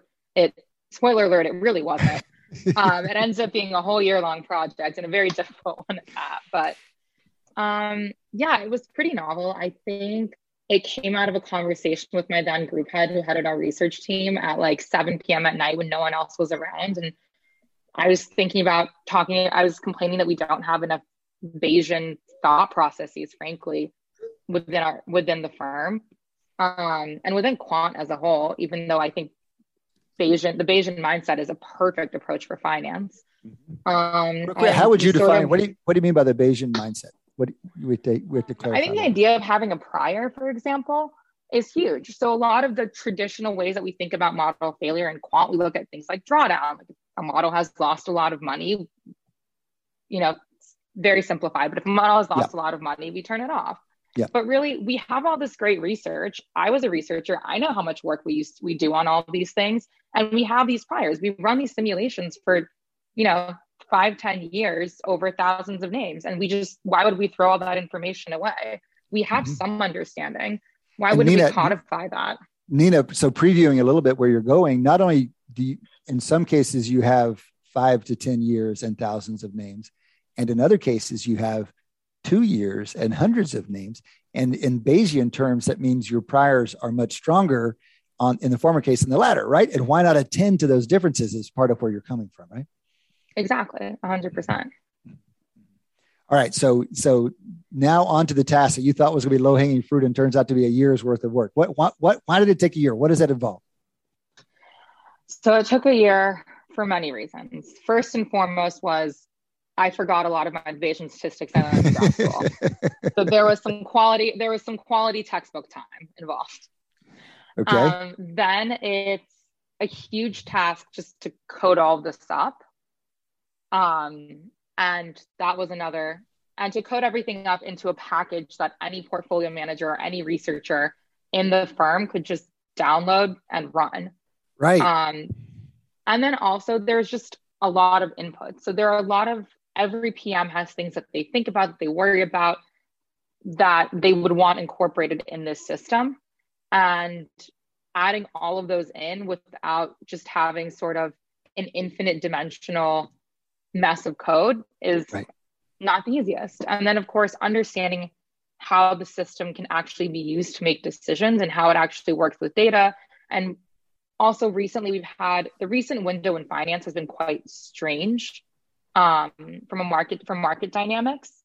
Um, and so, understanding how to still not lose the forest for the trees and not be completely poisoned by the last four years of financial data all of that's been really tricky. And frankly a lot of that's not a closed a closed problem still. Right. I'm sure i'm sure even when you have this thing live and going there's an infinite number of ways you can improve it and you continue to get feedback. Some people love it the way it is. Some people think you're missing important bits. Um, so you talk about so a portfolio manager can pull this thing up, and um, you've given them a few dimensions to play with. Can, can you give us an example of how they would use it and what what judgments they're going to be entering in order to use it? Yeah, absolutely. So I think in the heart in the simplest sense, what you could really do is you could look at a model and essentially this would tell you that it, you are X percent confident that this model doesn't work. And then it could it could just shut it off. But of course, ideally, you want to know about that before you get there because this is a backwards looking metric. Ideally, you want to know that this model is starting to fail instead of having to wait four years and then say, oh, okay, it hasn't worked in four years. Now let's kill it. That's mm-hmm. four years of wasted time. Mm-hmm. Um, so ideally is to have these real-time updates where you can look at a model and start to see that your confidence in its underperformance is starting to trend upwards. And mm-hmm. that's actually before you really hit any critical threshold, that's actually when you want to go to the IC or go to the researchers and say, is the fundamental hypothesis of this model still true? Mm-hmm. Um, and if it if it's not, that's that's an easy answer. If it is, is there something going on in the market dynamics right now that could cause this period of underperformance? Mm-hmm. Um, or is frankly there's just something wrong with the production feed of data we're getting from a purely mechanical standpoint. Mm-hmm. Um, so really, ideally, you use this system more as an early advance, as an early warning, rather than a backwards looking. This has failed. We just wasted five years. Let's kill it. Um, mm-hmm. And the other really cool thing about it is when you put in a new model, you can actually think about your prior that you want to feed in and that you want to be updating with the live data. And there's a few pieces that go into that. So, for example, all of our simulations essentially there's a selection bias. The only models that we put in live are models that look really good in, sim- in simulation. Mm-hmm. Um, otherwise, as a researcher, you wouldn't go to investment committee. But we also know that those on paper returns, are, we usually never see returns that good in our live experience. Um, it's unfortunate, but nothing is ever as good as you think it's going to be. And so you can actually choose to haircut just the return that you see in your simulation and that's a little bit of an experience based metric. So we know. So hold on, certain- let's let, let's just hit this real quickly, and I want to I want to quote you from the from the from the talk because it was hilarious. You said the, tra- oh, the sad this is very close. The sad truth of well everything is that nothing ever looks as good in reality as on paper. that pause. Well, you know everything likes it. So you're talking about uh, research you you you guys give models a haircut you just know they're not going to be as good and so one of the one of the parameters you play with in building your prior is how much of a haircut to give it so do i believe the returns are going to be 90% 50% 30% 10% and so if you bake that into your prior that means you're once you start seeing results the conclusions you draw will differ depending on how much of a haircut you gave it up front is that right and that's 100%. That's one example. That's one dimension that you're using to build your priors. Adi's trying to jump in here for a second. Yeah, I'm trying to jump in because there's a there's a kind of a, a, a, a operating assumption that you're able to do something at all here. Um, and I want to dig in on that a little bit. I, I can believe that if you get new data sources that other people don't have, that's kind of very an amazing, great opportunity if you can use it and milk as much as you can out of it until other people are using it too. But moving away from that, you know, side information that others don't have, how do you even prove to me that you can do anything? Stocks go up. I've made a lot of money in you know, my very passive investments. Um, there's the biggest problem with stocks is missing unobserved risk. Um, you test your models out at back, you don't see that big risk event because they don't happen often. Um, you don't model it, you know, and therefore you do well. And then all of a sudden, bam, that happens. The whole thing collapses. How do you know, or does it matter? As long as you get money and you don't care, um, you get paid. Um, what's the difference? No, I think we definitely care about the big crashes. Well, sure you uh-huh. do, but I mean, but remember the thing is when those happen, we get this special pleading that happens, right? Who could have predicted the Russian ruble would have collapsed, or the, the Mexican peso, or that the housing market would do what it done? That's uh, you know, none of none of us could have foreseen that. I mean, when there's a big crash, there's always also a big excuse. So I want to know, you know, uh, I mean, there's lots of talk about, well, we're going to be, we're not going to be correlated with the market. So we have all this. But if, you know, if you're going to convince someone who's not an institution, not a, a mega wealthy person, someone who's really being cautious about where they're investing their money, why should they pay your fees? So hold on, real quickly. One, Adi, that whole perspective can become real tautological real quick because it's easy for you to say uh, it's only had extra return because of some on price factor. And so I don't think you have a whole lot more room than you're accusing her, her to have. And so you have as much, you should have as much burden as a, as a hedge fund manager. Now, look, I'm a Chicago good passive investor myself, but some of these guys, some, the rare exceptions, are able to find edges. So let's just ask the general question, Nina, as a researcher. How hard have you found it to be to build models that you believe in and that are successful over a long enough time, over a robust enough environment that you think is actually a true edge? What, what, what, as a, as a person who's been in the industry for a little while and have, have tried to find those models, what would you say about it and how common do you think it is? How unusual do you think it is? So I will say that most research projects fail. Um, I mm-hmm. have had many projects that I loved fail um, because you look at the results in simulation or you run some sort of robustness check and it turns out that oh no you were actually just collecting some like like liquidity premium or something like that and it wasn't a genuine source of alpha um, so honestly the majority of the research projects we do don't go to ic um, and that's mm-hmm. to be expected and that's kind of that's just the nature of the beast. I will mm-hmm. say that at the end of the day, and this is, I, I will break out of my little cynical bubble to say this. at the end of the day, most of our clients are institutions, and we're looking at like things like big pension funds. So yeah. no matter how good of an excuse you have, if there is something big in the market and your system wasn't prepared for it, at the end of the day, you are losing firefighters and teachers their pension. And I think no matter how big of an excuse you have, that should make it hard for you to sleep at night. Mm-hmm. Um, and now I'll go back into my cynical bubble. Um, no, but I think it's not because it's not just about alpha, right? Like it's also about risk controls. It's also about in quant, for example, most of the bets we make on any specific stock are actually quite small. We have generally more diffuse portfolios. We're holding hundreds of names. So if one name blows up, usually the size of that name in our portfolio isn't actually enough to trigger a full meltdown. Mm-hmm. Um, and again, like things like that, you have to have the risk control system there. Mm-hmm. mm-hmm. I have kind of a question about the the sort of the haircuts you were talking about before, and I, I, mean we don't have to get into kind of specifically how that's done. I just was kind of curious to how much that's done sort of ad hoc kind of you know just using your subject domain knowledge versus yeah i mean the kind of bayesian paradigm that you're already building into a lot of your kind of predictions and calculations kind of naturally builds you know it, it i feel like part of bayesian forecasting is naturally building in haircuts into your forecast right? I mean you this is what kind of the shrinkage that you know shrinking towards sort of like you know like shrinking towards zero or shrinking towards kind of like you know more humble sort of predictions is kind of like an inherent sort of model based haircut. So i, I guess i the, the, the high level question is how much of how much of that you know the haircutting that you guys do um, kind of is is is part of the Bayesian modeling enterprise versus kind of post hoc sort of like you know a check you know a check on the Bayesian modeling en- enterprise.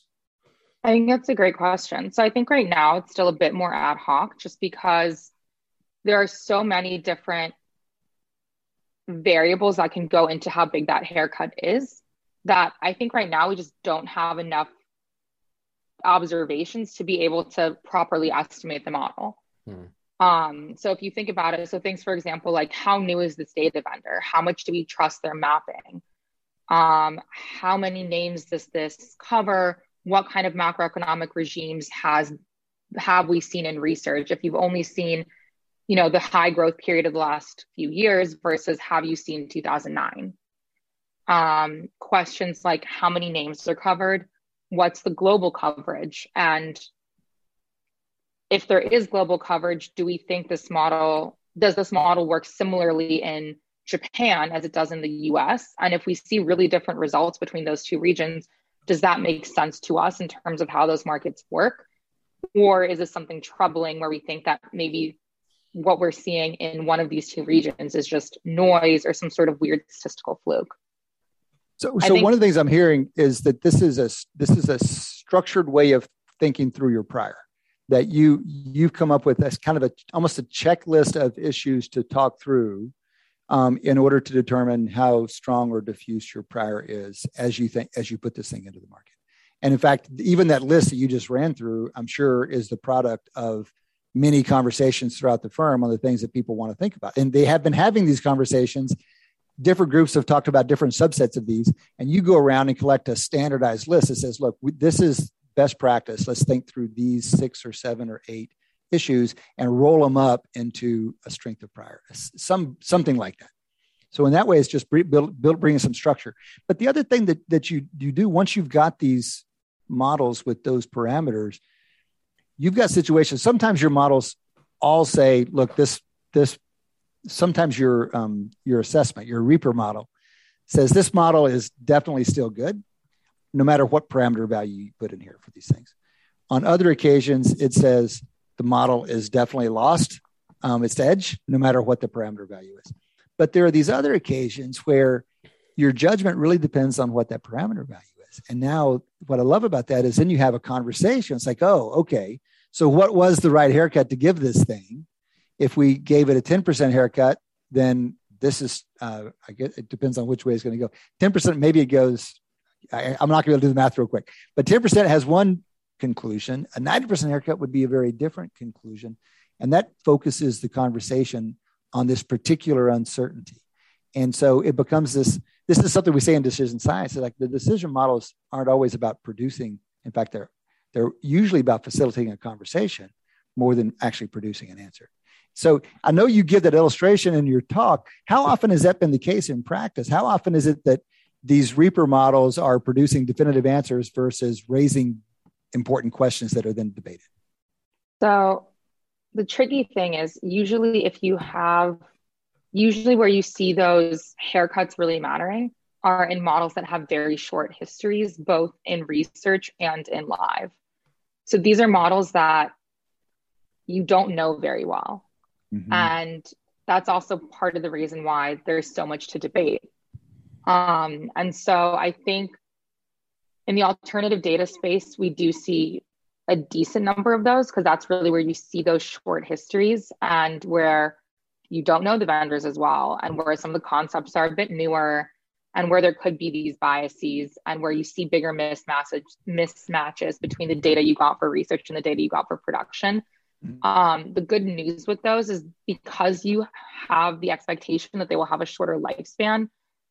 If you're overly conservative and you kill them a little bit too early, it's usually not as not as big of a mistake right. as with some of the longer term factor models that we've had for decades and might still work for decades. And if you kill it today, you might miss out on the next 10 years. Right. So there's this interesting distinction between the judgment of the situation and the decision that you have to make, and that's going to depend on your assessment of false positives versus false negatives. Um, and I'm listen, I, I, sorry to interrupt, yeah, but I'm kind no, of also please. hearing like an interesting sort of it popped in my mind, kind of like you know in in machine learning and and, and statistics, we often think about like exploration versus uh, exploration versus exploitation type of thing like how much you want to zero in on a particular thing versus allow sort of for a greater exploration of a space of models and stuff like that. And so you might tolerate kind of something that's not necessarily performing optimally or, or, or as well as its competitors now because you know a year from now or something like that maybe that uh, you know you're kind of allowing that model out there to still remain exploring while you know where like kind of changing circumstances or non-stationarity pushes it to be more competitive in the future. So i think the way we would think about that in an ideal world the problem in in quant investing is that this exploration costs very real dollars and cents. Um, in an ideal world what you could do is if you still have access to the data is you could turn off that model in terms of it live but you could still produce those alphas every day and still monitor it and so right. for things where we don't have to, you know, pay more to keep the data set around, we do do that. Mm-hmm. Um, and then we can confirm that we were right. Or if we start to see that we were wrong, we can revisit that and start having those conversations as well. Um, you know, one of the things that's fascinating to me is how much subjective judgment there is in this in this quantitative trading universe. because we hear these debates all the time, and um, and I've and I've come to appreciate that it happens even in your world. But you know, you talk about a, a quant fund, right? You're about quantitative models, and yet it's just completely wrapped up in these subjective judgments. I think I think people don't understand how much subjectivity there is in even very quantitative approaches to decision making because you can't you can't you can't run these models you can't turn them on turn them off without all kinds of subjective assessments right so i think the problem is fundamentally markets are composed of people making decisions. Um, the signal so the signal to noise ratio is not great. Nothing is stationary. There are huge regime shifts. Um, and sometimes things just don't make sense and that's it. It's there's no other way to put it. Um, and a lot of these models that we're applying were, you know, originally designed to classify different types of irises where there is the correct answer. And I suppose maybe there's some changes as irises evolve over time, but they're usually pretty slow. Um, and so for us, we have to take these models that were meant for decently well behaved data and apply it to, frankly, some of the worst data you can get your hands on. Uh, let me follow up that a lot of those models were built for IID data, like the iris so, data, uh, which you mentioned. Adi, yeah. Uh, uh, Adi, elaborate IID. Okay, so a couple things. First of all, the iris data is a very famous data data set in a repository of data sets to identify different types of flowers. Um, IID means independent and identically distributed. And basically, the idea is that every every new observation is drawn from the same kind of distributional source as every other, and the deviations are independent of each other. So a cl- classic assumption is free throw shots, right? Every shot is just a different shot, and and it's the same the same person taking it. All stadiums are the same, baskets are the same heights, the distances are the same, and even though that there's some slight atmospheric dis- differences, we can ignore them and think of free throws as II independent and distributed. In this in the finance world you have this time variable. So every data data point is a different time.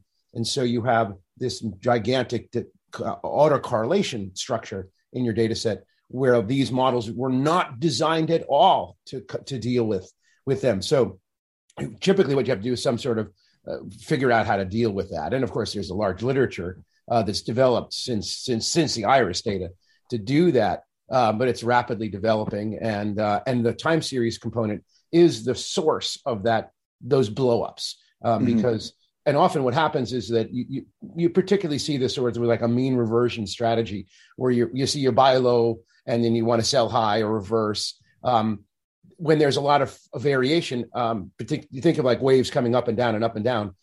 That that's a great. That's like a mint if it does that forever. But if it drifts in one direction or another right you're right, bankrupt. Right. and it can it doesn't have to, it could eventually come back right? But if you're out of money you're out of money. So right, um, then the game's over. And that's of course relates to a lot of these gambling fallacies about why the, the martingale the double up martingale doesn't work um, because you'll eventually run out of money. Um, and so these are the things that make these things often look good on paper. But and even when you run them for a while but when you really see all the full fullness of the diversity of probability they they they can they can do things that you certainly didn't think would happen. Right. It's a it's a fascinating world and we could probably talk with you about it for a very long time nina. We're going to have to let you go but before we let you go i want to ask you how your personal decision making is affected by all this modeling. When you non-stationarity is something we all struggle with you know weekly at least at least implicitly and you're out there modeling it quite explicitly. Do you think you're going about your decision making any differently for the years you've spent modeling um, financial markets? Oof, that's a tough one. uh, requires maybe a little bit more self reflection than I am emotionally prepared for today. um, well, it, I don't know. I like to think that I've been a type, very type A person for a very long time. Um, so I think, frankly, any deviation from expectations has always troubled me. All right. um, that well, look, I think you're into a fascinating world if you need a personal lifetime challenge of dealing with uncertainty and deviations from from expectations. It may not be coincidence that you found yourself there, Nina. Listen, uh, thank you for taking time to be with us today. Love the work that you're doing. Hope to hear more about it down the road, but really appreciate your setting aside some time for us. Thank you. And hopefully I didn't bore all the sports fans. not at all. Not at all. Nina Gnedin, Associate Portfolio Manager at the Man Group, a hedge fund. She's out in San Francisco. Those guys are based in in uh, in London. That has been four quarters of Wharton Moneyball. Two hours here on Sports Analytics. We do it every week here on SiriusXM. For the whole crew, Shane and Adi have been with me in this last quarter. For Eric Bradlow, who's out and about doing Eric things. For Matt Datz, the boss man, appreciate all the help. Maddie, Dion Simpkins, the associate boss man. Thank you guys for listening. Come back and join us next time. Between now and then, enjoy your sports.